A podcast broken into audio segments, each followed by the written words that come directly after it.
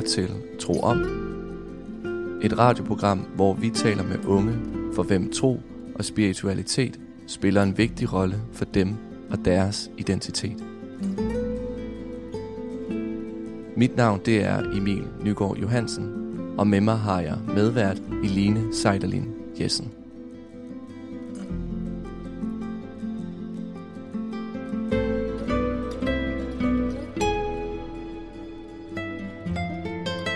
Dag der taler vi med ungdomspræsten Kasper, som er katolik.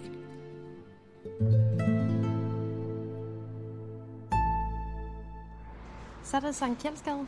Varm dag i dag. Ja, hold fast, mand. Det, vi er begge to helt øh, svedige på ryggen. Ah. Nå, jamen, øhm, det er en meget klassisk rød bygning. Det var slet ikke her, jeg troede, vi skulle hen. Nej, men spørgsmålet er, det er fordi øhm, Der- der- Kasper, som vi skal snakke med i dag, Ja, han er jo præst. Han er ungdomspræst. Så det her det er kontoret for... Danmarks Unge Katolikker. DUK. Der er sådan et øh, rødt skilt med deres logo på. Jeg troede, der stod Dutk, Nå, men det er fordi, det er korset, der er til. Ja, det er bare mig, der er præcis. dum. Øhm, jamen, skal vi ikke bare... Skal vi prøve at gå ind? Finde Kasper.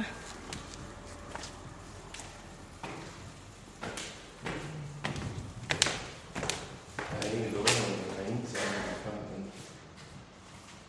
Skal vi bare prøve at...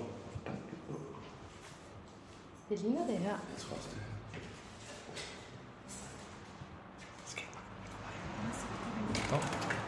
Hej. Hej. Kom indenfor. Tak. Vi har lige lidt udstyr med her. Det er Ja. fint.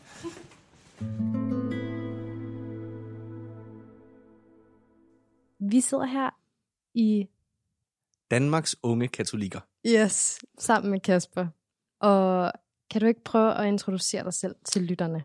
Jo, jeg hedder Kasper og er katolsk præst og har det job i den katolske kirke som ungdomspræst.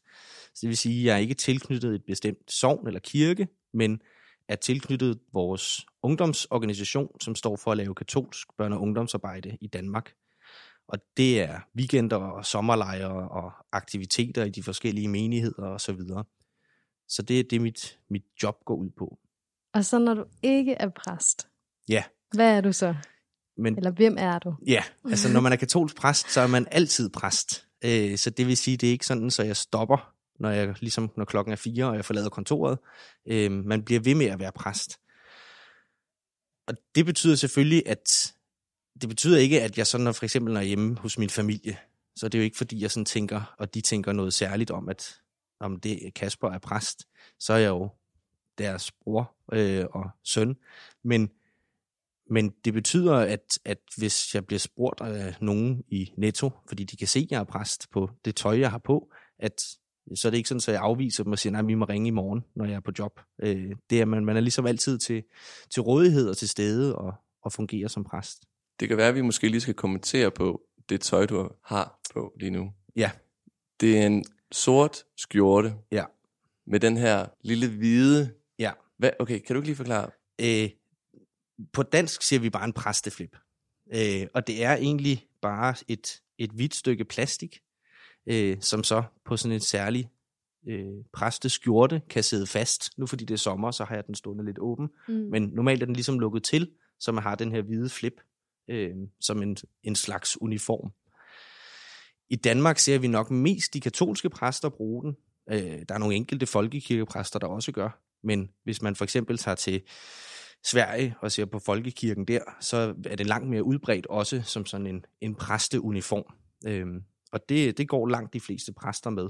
Også, også til, når der bliver holdt gudstjenester, for eksempel. Ja, så, så har man så noget andet tøj på. Øh, så det her kan man ligesom sige, det er sådan øh, uniformen, og så har man øh, noget særligt tøj i kirken, når man fejrer gudstjeneste i forskellige farver, alt efter hvad det er, der bliver fejret. Men har du det altid på? Stort set. Også, altså, når du nemlig handler i Netto. Øh, ja, hvis jeg, altså, hvis jeg overhovedet ikke skal noget den dag, hvis jeg for eksempel bare skal være hos øh, min far hele dagen, så er det ikke sikkert, at jeg tager, tager det på. Men, men oftest så skal jeg til gudstjeneste et eller andet sted i løbet af dagen, eller et møde, eller et eller andet, hvor det ville være naturligt, jeg har det på. Og så tager jeg ikke hjem og skifter tøj øh, på den måde. Så, så derfor har jeg det stort set altid på. Mm. Og det hænger nok også sammen med, at man altid er præst. Så derfor så er det ikke sådan noget, man tager af og på. Det der med at altid være præst, er, er det en eller anden form for følelse af, at man står til rådighed? Eller hvordan, hvordan mærker du det? Er det det forhold, du har til for eksempel, at du mærker din tro, mm. også efter du er fri? Eller hvordan? Altså selvfølgelig er det det her med, at man, man er til rådighed. Øh, men, men så er det også, altså det er så stor en del af den, man er, og ens identitet. Så, så det, det, det har også en, øh, en, en påvirkning på, på mig, og hvem jeg er, og hvad jeg gør. Øhm, så det er ikke sådan, for eksempel her i coronatiden, så er det jo ikke sådan, at jeg har tænkt, men så skal der slet ikke være nogen former for gudstjeneste eller noget som helst, fordi vi ikke kan mødes. Så, så har man det for sig selv. Øh, så på den måde, så bliver at troen bliver også levet af, af præsten selv. Øh, også selvom man ikke kan mødes med en masse andre mennesker. Øh, ja. Jamen, hvordan var det at være, altså, hvordan har, har din tro haft en anden betydning, eller en særlig betydning her under corona? Det har været anderledes, øh, fordi at, ja, at man ikke har kunne samles med andre mennesker. Øh, men, men, men de bønder, man ligesom beder i løbet af dagen, og de ting, som man skal gøre som præst, sådan kan man sige, for sit, for sit eget åndelige liv, men også sådan på vegne af hele kirkens liv, jamen det har man fortsat med at gøre. Øh, og for mange vil det nok virke øh, fjollet, at præsten har stået søndag formiddag i kirken og holdt en gudstjeneste, uden at der har været nogen mennesker. Øhm, men det er jo sådan hele forståelsen af den katolske forståelse af en gudstjeneste eller en messe, at selvom det kun er præsten, eller præsten og få andre, jamen så er det stadig en del af det større fællesskab, øh, og derfor giver mening at fejre det. Okay, så du har stået og givet, lavet gudstjenester uden nogen, eller er det blevet filmet, eller hvad? Jamen nu, jeg har jo ikke en kirke som sådan, så derfor har jeg ikke været øh, på den måde holdt øh, gudstjenester eller messer øh, i kirker, og heller ikke sådan live streamet, som andre har. Men, men så har jeg fejret messe for, for mig selv, øh, og det, det virker også mærkeligt, men, men igen så er det forståelsen af, hvad, hvad den katolske messe er, og hvad det betyder, både for sådan præstens liv, men også, som jeg nævnte før, med at, at man er en del af et større fællesskab, øhm, og det derfor giver mening. Men det er klart, det er overhovedet ikke optimalt, og det, man bliver også træt af det, fordi meningen er jo, at man ligesom kan være sammen og synge, og at der er et, et fællesskab, som bliver meget mere øh, nærværende, når man rent faktisk kan samles.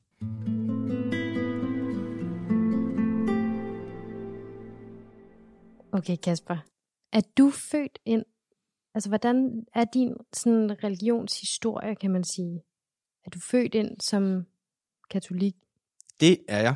Øh, min familie er også katolikker, øh, så da jeg blev født, blev jeg døbt i den katolske kirke, og er, har hele mit liv gået på katolsk skole, og kommet i katolsk kirke, og øh, ja, modtaget de katolske sakramenter, øh, så ikke blevet konfirmeret i folkekirken, men firmet, som det hedder i den katolske kirke. Øh, så på den måde har, har det at være katolik altid været meget naturligt for mig, og, øh, og ligesom det, man var. Men det er klart, at jeg fandt jo ret hurtigt ud af, at alle andre var jo ikke katolikker, så, så der var jo også andre ting. Øhm, men har altid sådan identificeret mig som katolik, men det var nok først sådan, da jeg blev ja, efter sådan gymnasiealderen, at jeg sådan for alvor begyndte at, at tænke over min tro, og også stille spørgsmål, og for sådan at finde ud af, jamen, er det her, jeg ligesom hører til? Øh, men som sagt, så har det altid været der, og derfor været en, en naturlig ting for mig, at man var katolik. Hvordan var det at gå i en katolsk skole? det, det er meget ligesom alle andre skoler, vil jeg tro. Den, den store forskel er nok, at, at man gør nogle andre ting. Så for eksempel, når der er morgensamling, så bedte vi fader hvor. Øhm, og det skoler, jeg gik på, det er ikke alle, der har det sådan i dag, men der var kristendomsundervisningen opdelt. Så katolikkerne havde for sig, og resten havde så øh, med, med, med dem. Øhm, og det var selvfølgelig lidt noget andet. Og så også det, at en gang imellem, jamen, så var der øh, gudstjeneste, enten kun med den katolske præst, eller også med den lokale folkekirkepræst sammen. Øhm, så det, det fyldte noget, men, men det er jo ikke sådan, så dansk undervisning er anderledes. Øh, overhovedet ikke. Men, men, men der er ligesom plads til troen, og det fylder noget, og det er ikke et krav, at man skal være katolik eller troende overhovedet, men, men man skal deltage i tingene og, og ligesom være åben over for det at kunne tro. Hvorfor delte man øh, kristendomskunden, eller øh, du kalder det for kristendomsundervisningen, øh, hvorfor delte man den op i katolikker og Ja. ikke-katolikker? Det er jo fordi, at der er nogle forskelle på øh, den katolske tro og den protestantiske tro. Øhm, og derfor er- var der nogle ting, som man tænkte, jamen hvis vi nu har katolikkerne for sig, så kan de ligesom få det og blive forberedt til nogle af de her sakramenter. Øh, første kommunion, som det hedder, den første gang, man modtager nadveren, og til firmelsen. Øhm, så det var egentlig derfor, man, man delte dem op. Men som sagt, så jeg ved faktisk ikke, hvor mange af skolerne gør det i dag. Øhm, Men det var en katolsk skole? Ja. Ja, okay. Nu tester vi lige nogle fordomme af. Ingen skoleuniformer. Nej, Godt. det har vi ikke. Det har vi ikke. Ja. Mens du så, øh, der da du var, lad os bare sige, øh, under 18, vidste du godt, at du var troende der? Altså, hvordan var dit forhold til øh, Gud på det tidspunkt? Det må have ændret sig, går ud Ja. fra. Men hvordan var det i de unge Ja. år?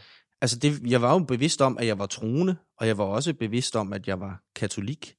Øhm, jeg var ikke nødvendigvis sådan så praktiserende. Altså sådan at tænke, at jeg skulle gå i kirke hver søndag og, og sådan. Øh, så jeg vil sige meget, at det, der ligesom styrkede mit trosliv, det var at deltage på de her øh, sommerlejearrangementer, øh, som Danmarks unge katolikker afholdt også dengang.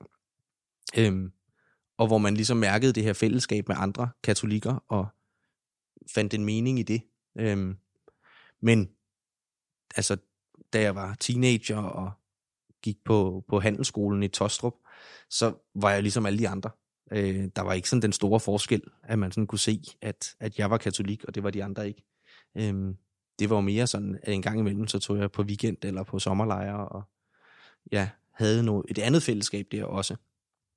Og så skete der noget i løbet af, mens du, mens du gik på universitetet. Jamen, jeg startede på Copenhagen Business School, øh, fordi jeg havde en tanke om, at jeg gerne ville være millionær, og gerne ville tjene rigtig mange penge. Det kender vi godt Fedt. Ja, og så tænkte jeg, øh, at så skulle man på CBS og lære noget om penge. Og øh, der startede jeg så, men det var, jeg var virkelig dårlig til det. Og det var, det var sådan noget med bogstaver, der skulle regnes og ganges og sådan noget. Det kunne jeg slet ikke finde ud af. Så jeg var der kun et halvt år, øh, og så stoppede jeg og tænkte, det, det duer ikke. Og så skulle jeg ligesom finde ud af, hvad jeg ville med mit liv. Og øh, det, jeg egentlig synes var sjovt, det var at være alt det, jeg ligesom havde med de her Danmarks unge katolikker, og det fællesskab, jeg havde der, og det, det arbejde, jeg lavede. Men det var frivilligt arbejde, så jeg var nødt til at finde en eller anden måde, jeg kunne tjene penge på, øh, ved at lave det, som jeg godt kunne lide.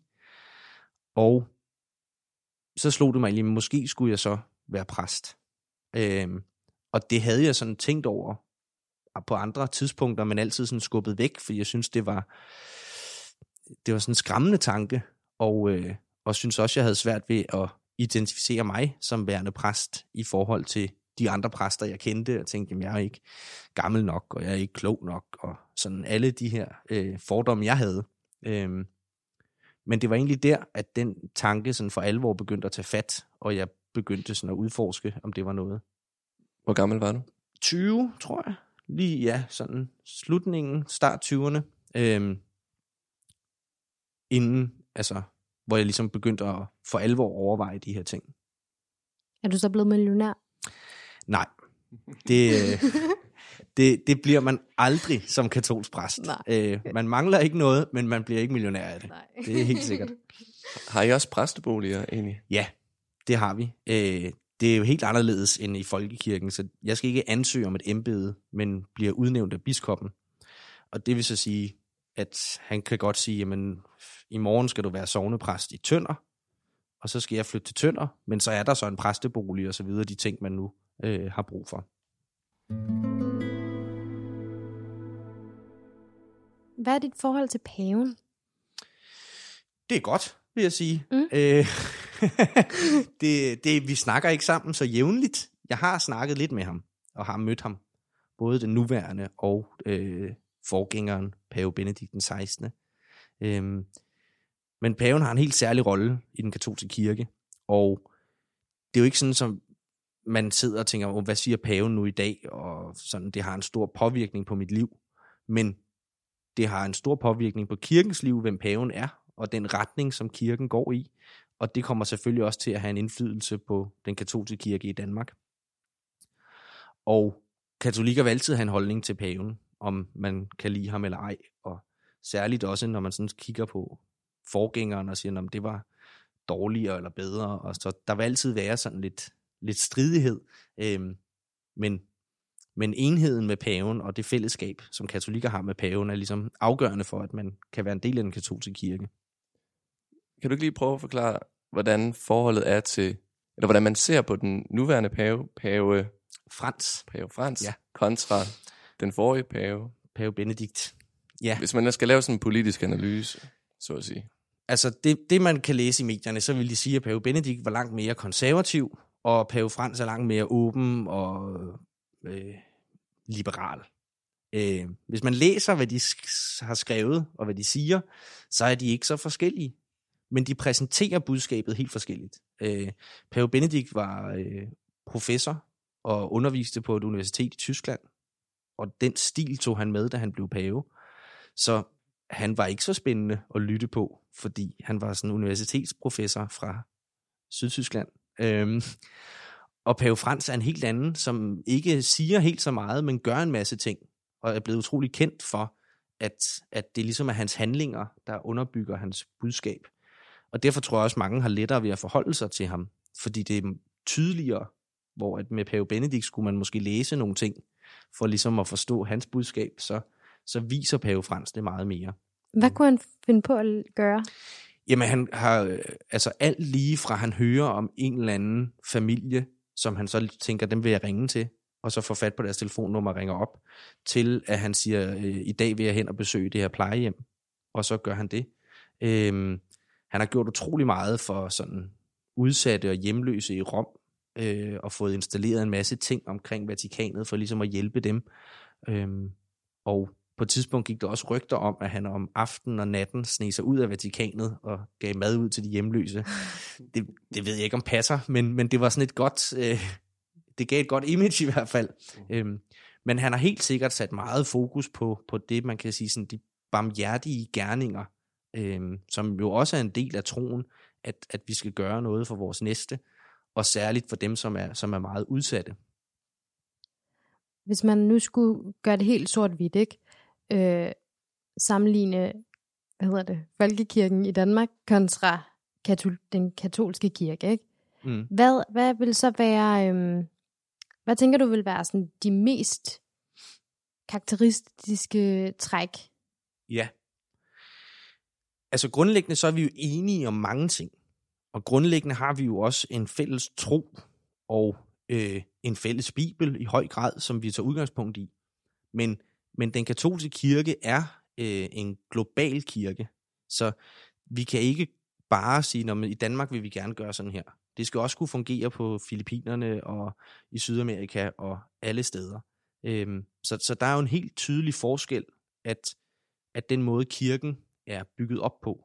Øhm, og så er der jo også den store forskel, at i den katolske kirke har man syv sakramenter, og i folkekirken eller den protestantiske tro har man to sakramenter. Vi skal måske lige få uddybet, Ja, hvad er et sakramente egentlig? Jamen, et sakramente er jo et, et synligt tegn på en usynlig virkelighed. Det er et ritual, hvor vi på en særlig måde oplever Guds nærvær. Og det så, om det er i dåben, eller et bryllup, eller til messen, eller skriftemål, øhm, at, at de her sakramenter er noget særligt. Og der blev så lidt uenighed om, hvad var nu et sakramente, og hvad kunne man ligesom finde belæg for i Bibelen. Og det er derfor, at man i folkekirken kun har to sakramenter.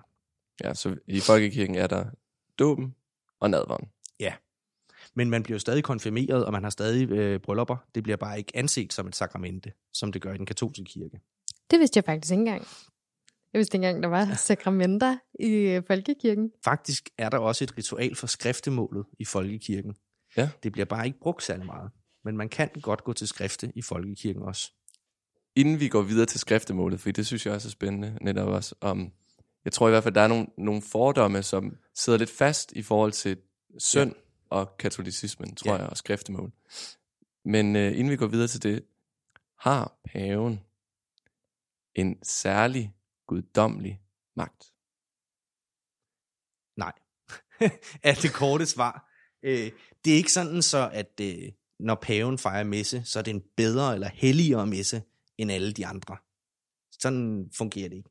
Men, men paven har en særlig magt, og øh, har en særlig magt i kirken, og i den forstand er han noget særligt. Og vi tror jo også på, at han er selvfølgelig blevet valgt af de her kardinaler, som man har i den katolske kirke, som også har til opgave at vælge paven.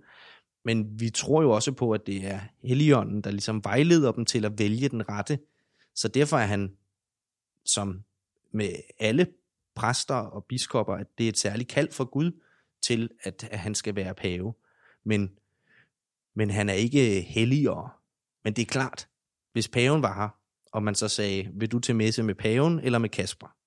Så vil de fleste vælge at gå til pavens messe. Øh, og det er helt forståeligt. Det er jo, han, han er noget særligt.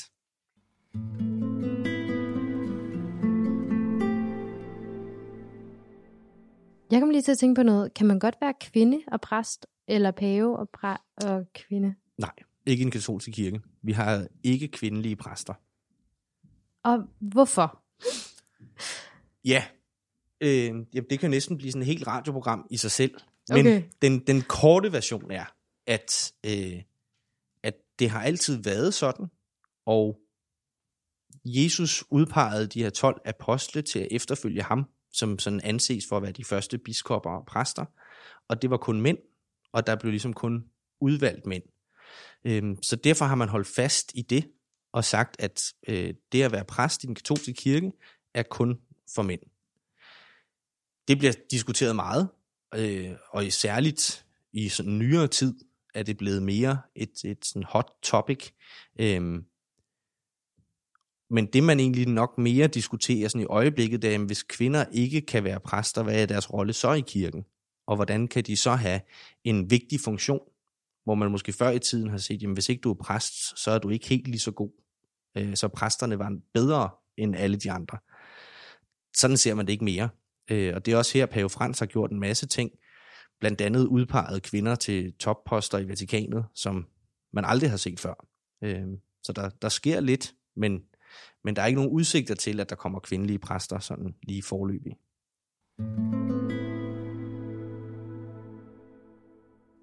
Den vi taler med, kan få lov til at vælge en sang. Du har valgt, man kan vist godt definere det som en sang, eller et tema. Ja. Du kan måske få lov til at fortælle.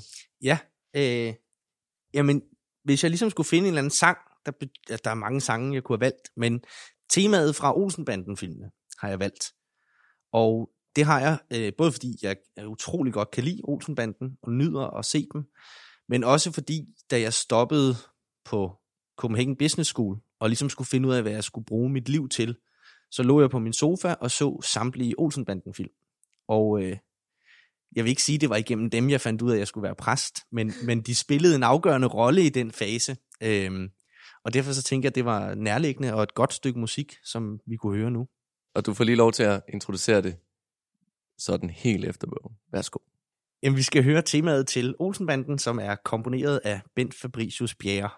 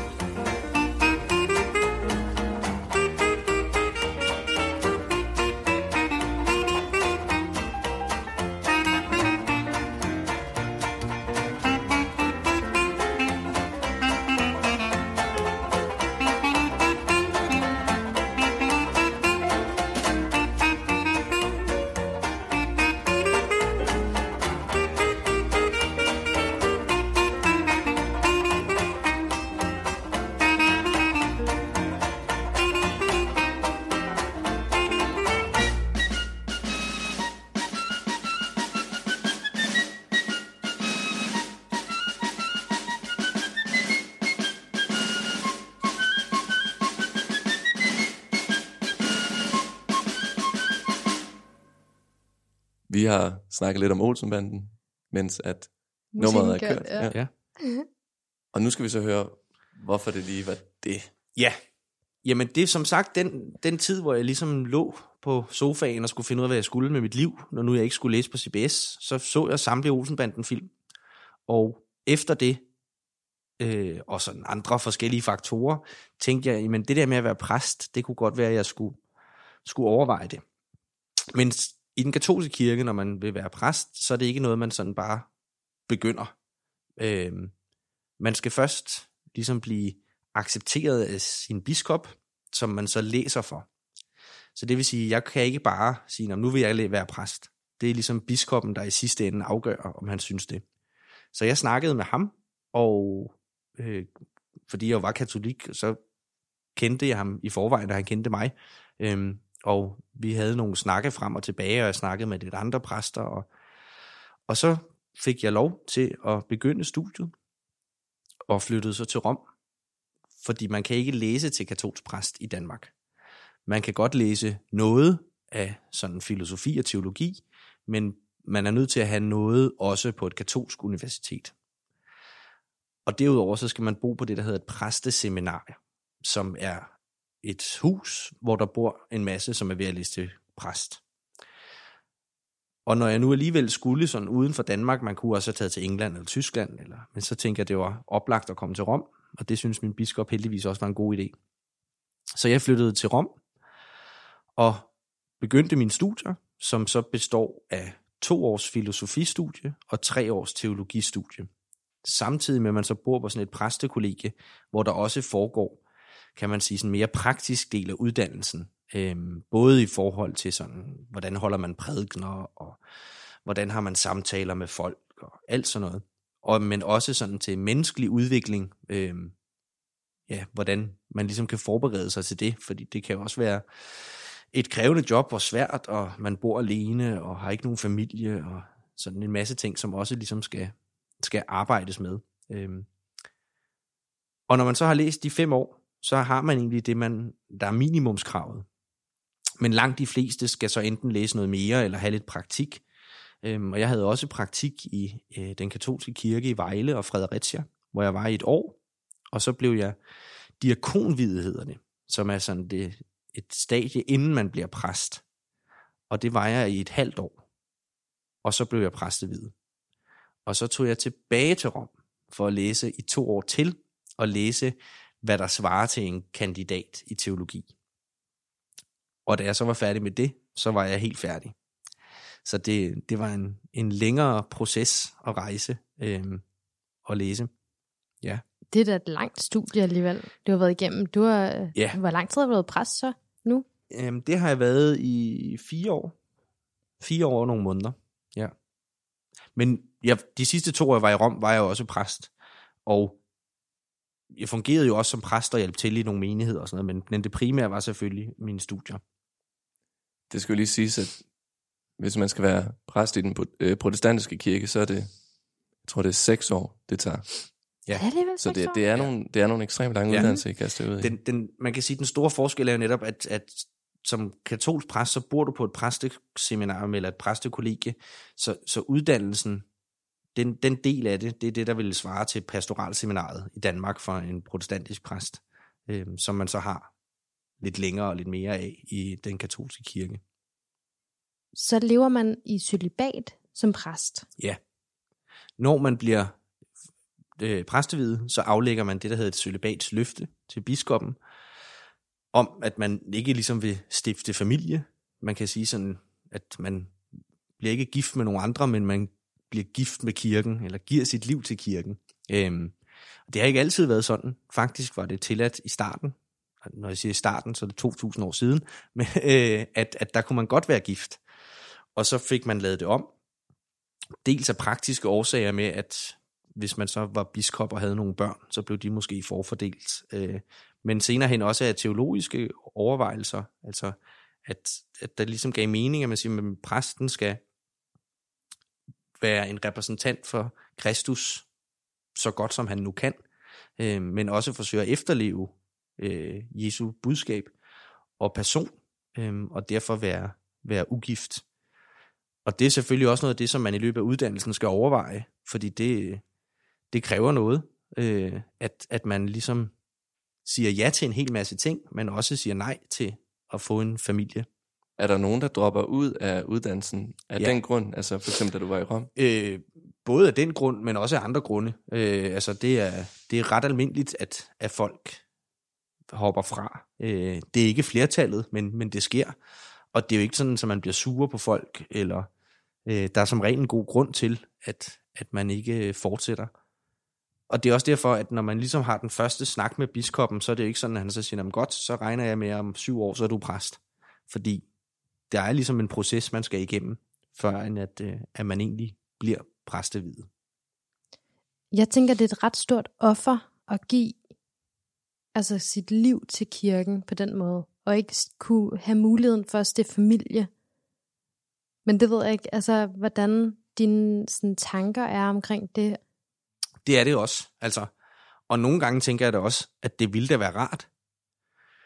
Nogle gange tænker jeg også, at det er ekstremt rart omvendt, at jeg for eksempel kan være sammen med min øh, nevø og niæser, og så når de bliver besværlige og trætte, så kan jeg bare gå hjem til mig selv, og så er der fred og ro, og så må mine søskende dele med deres trætte børn. Øh, så, så en gang imellem kan det da godt være et savn, men, men samtidig tror jeg også, for mange præster er det også, altså det er ikke fordi, det er bare sådan, man har affundet sig med det, men det giver ligesom mening i forhold til det job, man har, og, og leve på den måde. Så man, man kan godt blive ramt af, i dag føles det nederen, eller... Sagtens, sagtens, altså. Og, og det er ikke noget, der er unikt for katolske præster, fordi du kan også godt have været gift med en eller anden i 25 år, og så bliver du forelsket i kassemedarbejderen i Netto. Men, men derfor går du ikke hjem og så siger, nu vil jeg skilles. Og, øh, så, så det, på den måde er det ligesom alle andre øh, menneskers liv. Det er ikke så lang tid siden, vi snakkede med en, som var medlem af Jesu Kristi Kirke, Ja, hvor de, altså der har de også et kyskhedsløfte. Ja, Og sådan, vi synes, det var ekstremt fascinerende, for det, det er jo virkelig noget af det, som måske ligger længst mm. væk fra øh, det sekulære Ja. på en eller anden måde. Ja. Men det er det jo også, og det er jo altid også noget, som, som mange mennesker synes er utrolig interessant. Fordi de tænker, hvordan, hvordan kan man leve sådan? Men det er jo også fordi, tror jeg, man ser det med negativ fortegn og siger, men du, du har jo givet afkald på en hel masse. Men, men man, som præst oplever man også, at man får en hel masse af at være præst. Fordi hvis det bare var en sur pligt, så, så ville der jo ikke være nogen, der gad at gøre det. Men, men man får noget ud af det. Øhm, og det kan man jo også sige, når du vælger at blive gift med et andet menneske, jamen så giver du også afkald på noget. Øh, det er så klart, at så får man jo en familie der og så videre. Men nu er jeg også heldig, tror jeg, i forhold til nogle af de andre præster, at jeg har en stor familie, og de bor i nærheden og har god kontakt med dem. Så på den måde er det nok nemmere, end hvis man for eksempel var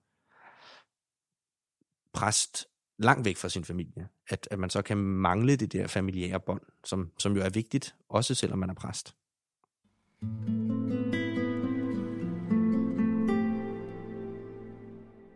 Er du træt af medierne og sådan nogen som os bliver ved med at stille det der celibat spørgsmål?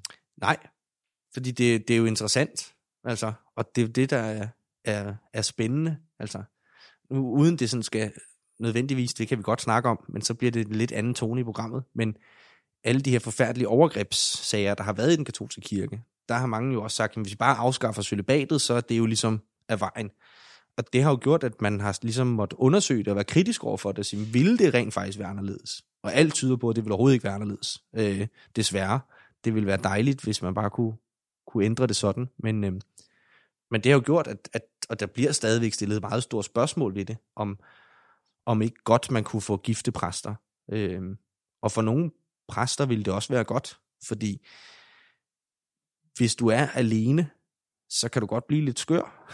Og hvis der ikke lige er nogen, der siger noget til dig, så kan du godt få lov til at blive rigtig skør. Øh, og der kunne det måske nogle gange være godt, der var en kone, der kunne sige, nu skal du lige holde op med det der. Eller, ja.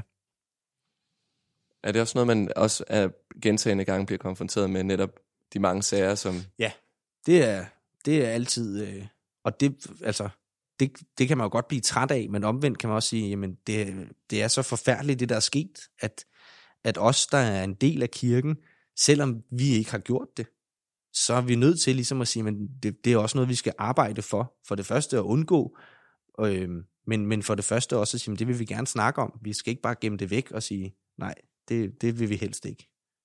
Fordi det, det har fundet sted, og selvom det er ubehageligt, så er vi nødt til at, at konfrontere det. Er der sket noget nyt øh, i forhold til det med, den, med Pave Frans for eksempel? Øhm, Eller blev det ligesom begyndt Ja, allerede? det begyndte før, ja. Ja. da det ligesom for alvor brød ud. Men, men det er for eksempel noget af det, man kan se i præsteuddannelsen, at øh, der, hvor jeg boede på det præsteseminarium, som var et engelsk præsteseminarium, inden jeg overhovedet kunne få lov til at blive optaget der, så skulle jeg til sådan en psykolog-screening i England, og ligesom få clearet, at, at jeg ikke var helt tosset. Øhm, og i løbet af uddannelsen har man samtaler med øh, psykologer og andre sådan, kan man sige, ikke øh, fagfolk, øh, som, som ligesom også hjælper med hele den del af den menneskelige udvikling og holder også lidt øje med, at, at der ikke slipper alt for tossede mennesker igennem. Det lyder meget omstændigt at blive præst. Ja. Altså, det ved jeg ikke. Jeg læser jo bare til lærer, ikke? Og Ja. Det er det jo også. Altså, det er mere omstændigt end at læse til lærer. Øhm, men, men det er jo også noget af det, som er fascinerende, tror jeg, at, at man får en masse oplevelser. Det er jo klart, der er også en masse, man går glip af. Når jeg har boet syv år i Rom, så er der en masse ting i Danmark, jeg har gået glip af. Jeg er selvfølgelig kommet hjem på ferie og så videre, men man bor jo i et andet land, og kan ikke bare tage over til sine venner øh, og så videre. Så, så det er omstændigt, og det er, øh, ja, til tider også sådan irriterende og vanskeligt, og det jo heller ikke altid lige sjovt at være i Rom, selvom det er en dejlig by, men det er noget andet, når man bor der. har du så venner dernede nu? Lidt, øhm, men de fleste af dem, som jeg har læst med, er efterhånden kommet tilbage og er- er færdige. Var der flere fra Danmark? Vi var to, som læste sammen. Øhm, ja, og vi fulgtes faktisk ad hele vejen. Kender du ham, eller har, har I stadig kontakt i dag? Vi er ikke så mange præster i Danmark, katolske præster, så, så vi kender stort set alle sammen hinanden. Hvor mange er der cirka? Jeg tror, der er 60 nogen. Hvor mange kirker? Der er, ja, der er 40 menigheder, øh, men, men måske lidt flere kirker.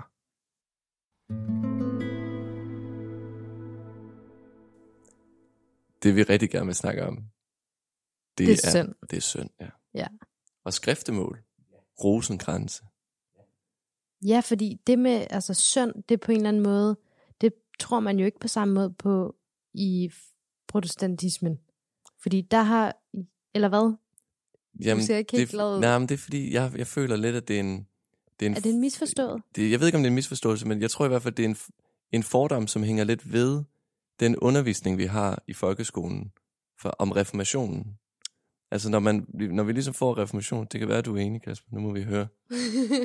Men når man har den her reform- reformationsundervisning i folkeskolen, jamen, så har vi det her store med de der afladsbreve, ikke? Hvor hvis man købte dem, så kunne man slippe for skærsilden. Så de der katolikker der, jamen de må da virkelig have troet på synd, hvis de betalte sig ud af det med afladsbrev, som jo bare var noget for at bygge Peterskirken. Det er jo sådan den gængse øh, fordom, som måske hænger lidt ved i dag. Er det samme, hvad er det for et forhold, den katolske kirke har til synd, og så også det her skriftemål, med, og man ser altid de her film, de her båse, hvor at man kan komme ind og snakke hemmeligt med sin præst.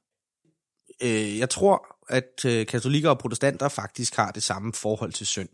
Nemlig, at vi som mennesker er syndere. Altså, vi gør ting, der er forkerte. Og det, det, det behøver man ikke at være troende for at kunne se. Det, det er ligesom et faktum.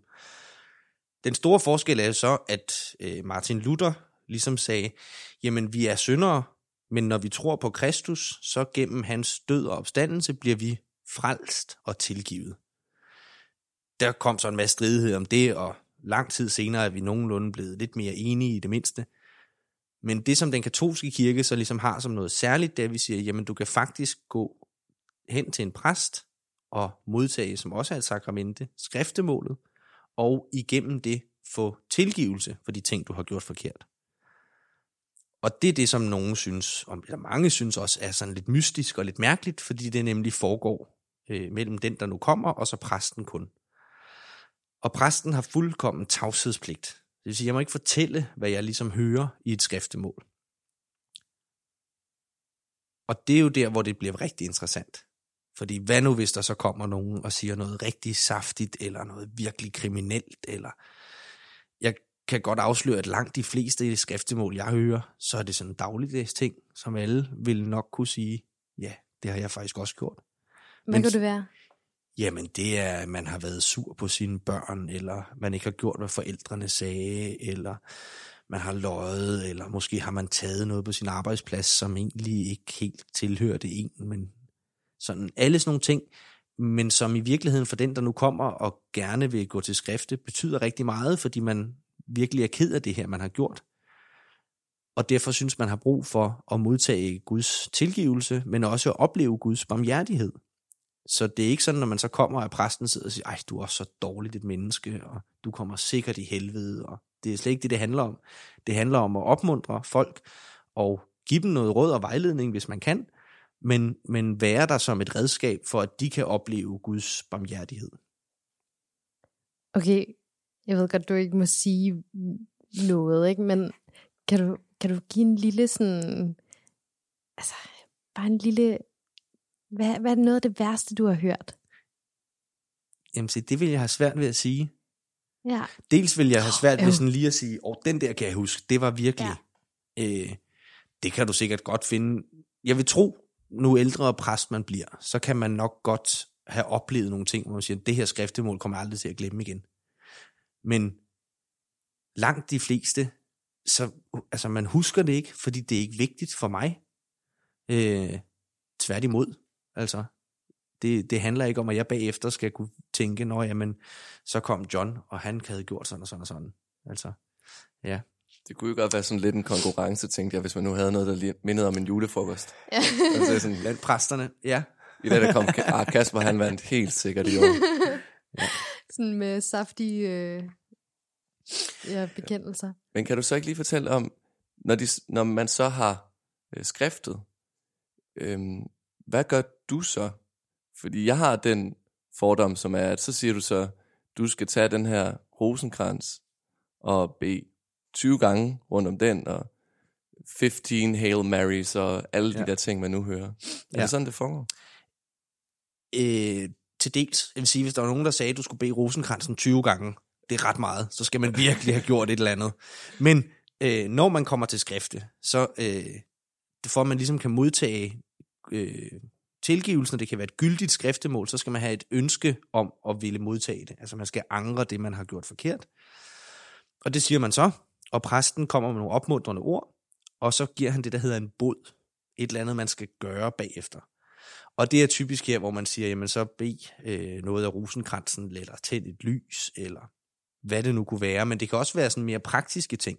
At man for eksempel siger, køb en blomst til din mor, eller hold døren for din klassekammerat næste gang, eller sådan et eller andet, som ligesom er en, øh, en synlig eller mere konkret måde at udvise, at man har den her anger, og man ønsker at, at, at modtage tilgivelsen for det.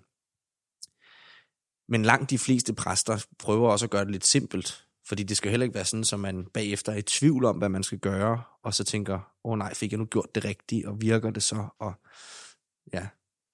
Øhm. Så typisk er det, man bliver bedt om at bede en bøn i kirken, eller tænde et lys, eller noget simpelt, som man kan gøre med det samme bagefter. Er det også noget, præsterne gør øh, sådan imellem hinanden? Hvis du nu for eksempel har lyst til at skrifte, hvad gør du så? Så går, tager jeg til en anden præst. Øh, altså, og det er altså selv Pave Frans går til skrifte. Det er ikke sådan, så der er nogen, der ikke skrifter.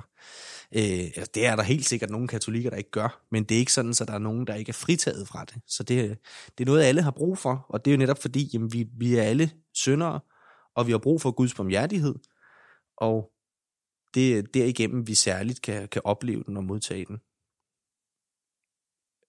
Hvad mener du helt præcist, når du siger, at alle mennesker er syndere? Ja. Hvordan- kommer det til udtryk, at, at jeg er synder, for eksempel? Øhm, det, det, jeg ved ikke, hvordan det kommer til udtryk hos dig, Det behøver jeg heller ikke men hos mig ved jeg, hvordan det kommer til udtryk. Øh, fordi det er sådan lidt, det er lidt svært at stille sig op og pege på andres synd. Eller det kan man jo godt. Det vil for eksempel måske være lidt et, et dårligt træk, hvis man sådan havde med at udpege alle andre folks dårligheder og dårlige sider. Det ville også kunne være en synd i virkeligheden. Ja, hvis det virkelig var noget, man sådan gik og praktiserede alvorligt, så kunne det nok godt. Øhm, men, men det er jo sådan en ting, vi gør. Altså det klassiske er jo, at, at man ligesom siger, at det, det vi har, det er de 10 bud.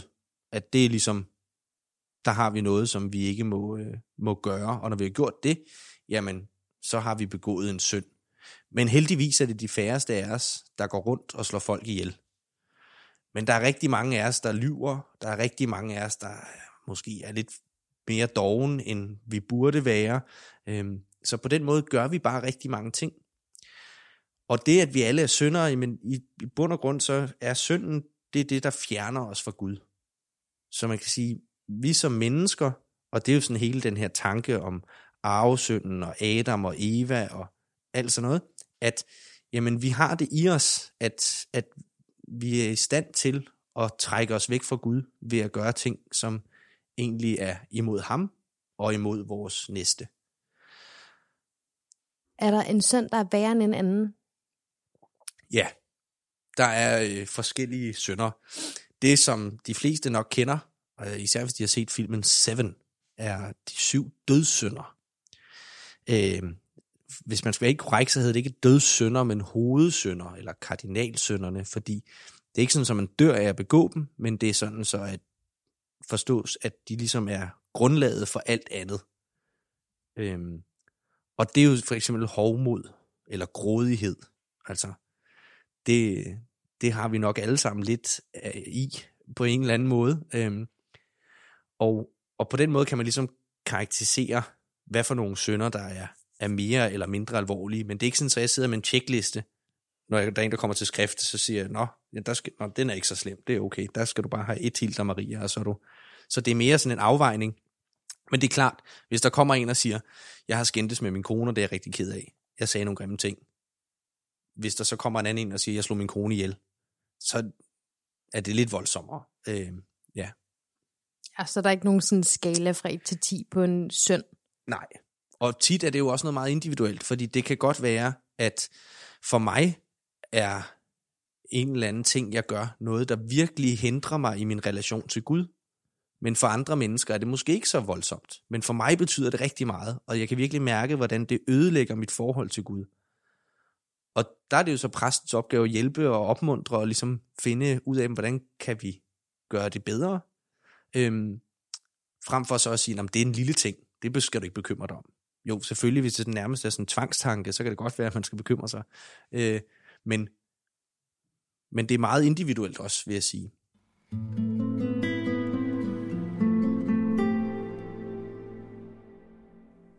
For lige at vende tilbage til dit arbejde som ungdomspræst. Det, som unge kommer til dig med, og måske skal vi også lige finde ud af, hvad, hvad er det for en alder, vi snakker, dem som du snakker med typisk? Øh, sådan officielt er det fra 0 til 30. Okay. Øh, men de fleste, som jeg sådan har kontakt med, og der sådan henvender sig til mig, er sådan teenager op efter. Og hvad er det, der fylder for dem? Hvis vi nu tager, lad os bare sige, teenager til, til 30. Ja, jamen altså det er jo faktisk også meget med tvivlen og usikkerheden. Øhm, det, det fylder ret meget øh, og hvordan man ligesom er katolik, og hvordan man kan praktisere det og være det i sin hverdag, også uden at øh, det bliver sådan mærkeligt, og man bliver set skævt til. Øhm, der er også mange, som, som har det svært med noget af det, som den katolske kirke står for, og har udfordringer med det, og gerne ligesom vil, vil snakke om de ting. Og så er der alt det, som sådan er fælles for alle unge i Danmark med præstationsangst og ja, hvad de nu har af, af ting. Og det er jo vigtigt også at understrege, at jeg er, jo, jeg er jo præst, så hvis der kommer nogen til mig, som har nogle problemer, og jeg tænker, jamen det her, det skal du snakke med nogle professionelle om, så vil jeg meget gerne snakke med dem, men jeg vil aldrig sige til dem sådan, så skal du bare bede lidt ekstra, og så går det hele over så må jeg sige, du er nødt til at snakke med en psykolog, eller du må snakke med dine forældre, eller, fordi det er ikke sådan, at jeg er en mirakelmager. Øh, men, Men det kan være rart at snakke med en præst, også fordi man ved, at præsten ikke går ud og siger det til alle mulige andre. Så selvom jeg har, jeg har også tavshedspligt, når det ikke er et skriftemål, dog ikke i samme grad som under et skriftemål. Så hvis der kommer nogen og siger, at de vil gøre skade på sig selv eller andre, så skal jeg sige det. Men hvis der kommer nogen og fortæller, at de stjæler penge fra deres forældre, så må jeg ikke ringe til forældrene bagefter og sige, dit barn stjæler altså dine penge. Ja. Hvad med, hvis det var et skriftemål? Hvis det var et, et skriftemål, så måtte jeg ikke sige det til Heller nogen. ikke, hvis der var nogen, der var selvmordstroet eller et eller andet? Nej. Der, Okay. der, må, der må du ikke sige det. Nej. Vildt nok. Men der er ligesom nogle ting, der skal være opfyldt, hvis for, der, at det er et skriftemål. Så hvis der kommer en og siger, jeg har tænkt mig at gå hen og skyde ham her, jeg siger, men du har ikke gjort det endnu, det er en tanke. Og hvis du ikke ligesom er ked af, at du har den tanke, og du stadig tænker at gøre det, så er det jo ikke et skriftemål. Øhm, så, så på den måde må man også sådan huske, hvad der ligesom er skriftemål, og hvad der ikke er. Øhm, og så tror jeg også rigtig mange, jamen de kommer for ligesom at få det sagt. Og når de så har sagt det til præsten, som ikke siger det videre, jamen så kan det være, at man der ligesom kan starte en dialog om, hvordan kommer vi videre herfra. Og derfor kan man også godt opleve, at man har nogen, hvor det starter som et skriftemål, men så fortsætter samtalen ligesom bagefter, og hvor tavshedspligten ligesom bliver forsvinder, øh, fordi at man så, hvad ved det kan være en, der gerne vil have hjælp til at få sagt noget til sin familie, eller et eller andet i den stil.